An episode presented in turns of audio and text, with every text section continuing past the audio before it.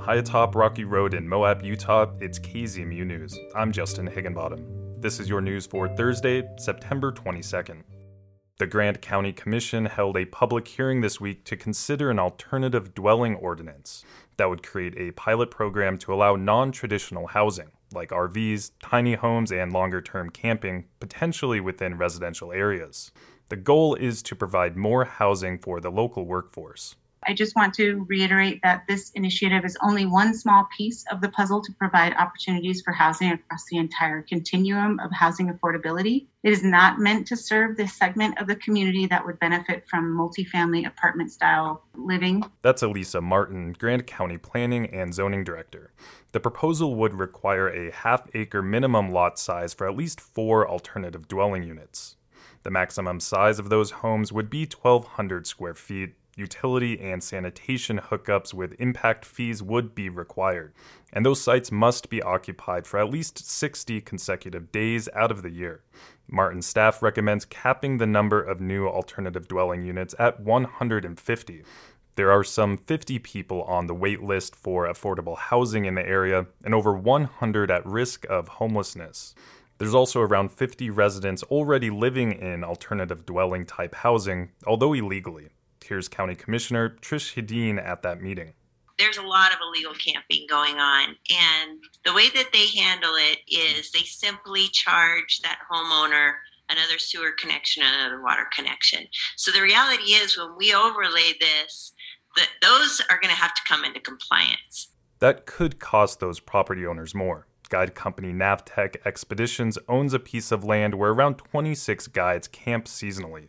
Those campers were recently at risk of being kicked off the property because of county codes. Here's Brian Martinez, a manager at NAVTEC. And we're just trying to find, you know, a path for them so that they have a place to land and stay. These are not, you know, your typical people who are going to be looking for housing or anything like that. A lot of them are in town for only a few nights out of the week. The Plan that's been put out is not exactly what you know we'd like to see. It's, it would you know come at a large expense to us, but it still is a nice path to have something for guides, and, and you know, it's something that we would be willing to, to work towards. Grand County Planning and Zoning received both positive feedback and concerns at a community housing forum held over the summer to discuss the plan. Here's Commission member Mary McGann. And it is hard. It's no matter what we do. I remember with a high density overlay, we had a large amount of public clamor and public concern. It wasn't all clamor. There was some real concerns. And we knew whichever way we went, people were going to be upset. And this, I look at it in a lot the same way. Commissioners agreed to hold a workshop to further discuss the idea before voting. An annual hot air balloon bonanza brought dozens of colorful vessels to Snowmass Village in Colorado recently. For Rocky Mountain Community Radio, Kaya Williams of Aspen Public Radio has more from the Snowmass Balloon Festival. In the unpredictable world of hot air ballooning, you have to stay sharp to stay afloat. Pilot Skip Howes from Colorado Springs says that's part of the allure. He was in Snowmass Village on Friday morning with his balloon, called Wildfire, for the annual balloon festival based in Town Park. It's quiet, it it's relaxing but challenging at the same time when you fly. You have to be on your game and all of that. But it's a different kind of stress or a different kind of adrenaline rush, maybe. I don't know. It's just a ball. It's just a ball. Then again, you might need to be a little foolish to get into a wicker basket to begin with.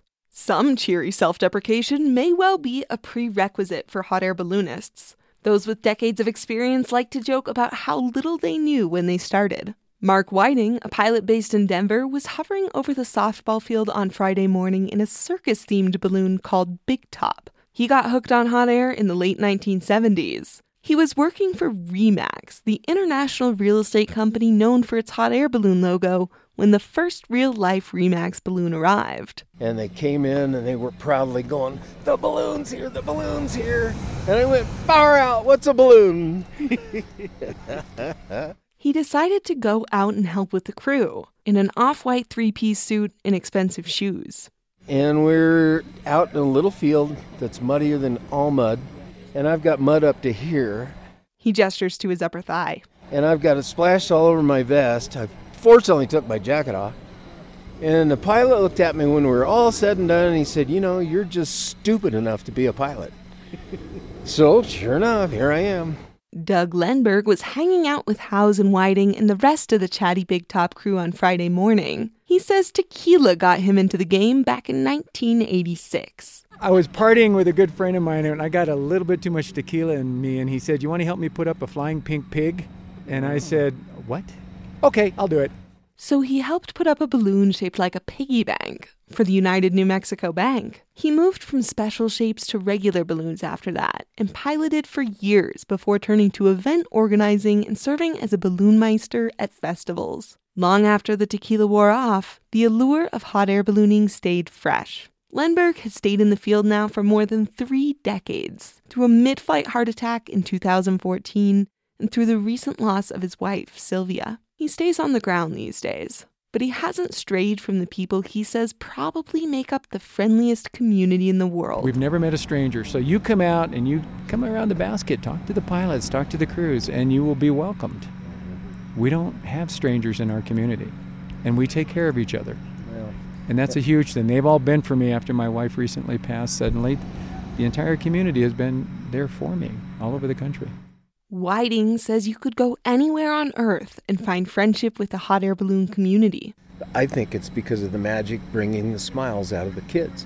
And there's kids in all of us. I don't care how old you are, there's a kid in there somewhere. But maybe some champagne helps too. It's a hot air balloon custom to carry two bottles of bubbly on board one for the pilot and crew, and one for the landowner wherever the vessel sets down. Whiting says it's a winning combination with the fuel used to keep the balloon in the air. Breakfast of champions, champagne and propane. From the Edlis Neeson Arts and Culture Desk, I'm Kaya Williams. That story from Aspen Public Radio was shared with us via Rocky Mountain Community Radio, a network of public media stations in Colorado, Wyoming, Utah, and New Mexico, including KZMU. We're trying out a new segment that will air on weeks that the county commission or city council has been in session, because sometimes you just want to know. What happened at the meeting? what meeting? happened, at, the meeting? What happened at the meeting? Whatever happened, what at, happened the meeting? at the meeting? What uh, exactly happened at the meeting? Maggie McGuire, editor of the Moab Sun News, answers. At this week's Grand County Commission meeting, elected officials made efforts to improve the county's special event permitting system. The Commission approved a new staff position, but postponed approving the details of a new formal process until their next meeting. Commissioners also unanimously approved funding requests from special service districts, which include EMS and waste management. Revenue from the collection of a tourism tax is falling short of expectations this year. The shortfall prompted the county to pull reserve funds to cover part of the county's tourism promotion and to fund approved grant programs supporting local businesses. Commissioner Kevin Walker pointed out that the dip in tourism is in line with previous years rather than last year, which saw unusually high visitation. And that's what happened at the meeting. This exercise in civics is a collaboration between KZMU News and Moab Sun News. Find recaps of local government meetings at moabsunnews.com. You can also watch these meetings on YouTube. Find Grand County, Utah there. And that's the KZMU News for Thursday, September 22nd. Get your community powered journalism Monday through Friday at noon and 7. You can also find KZMU News anytime online at kzmu.org or wherever you listen to podcasts.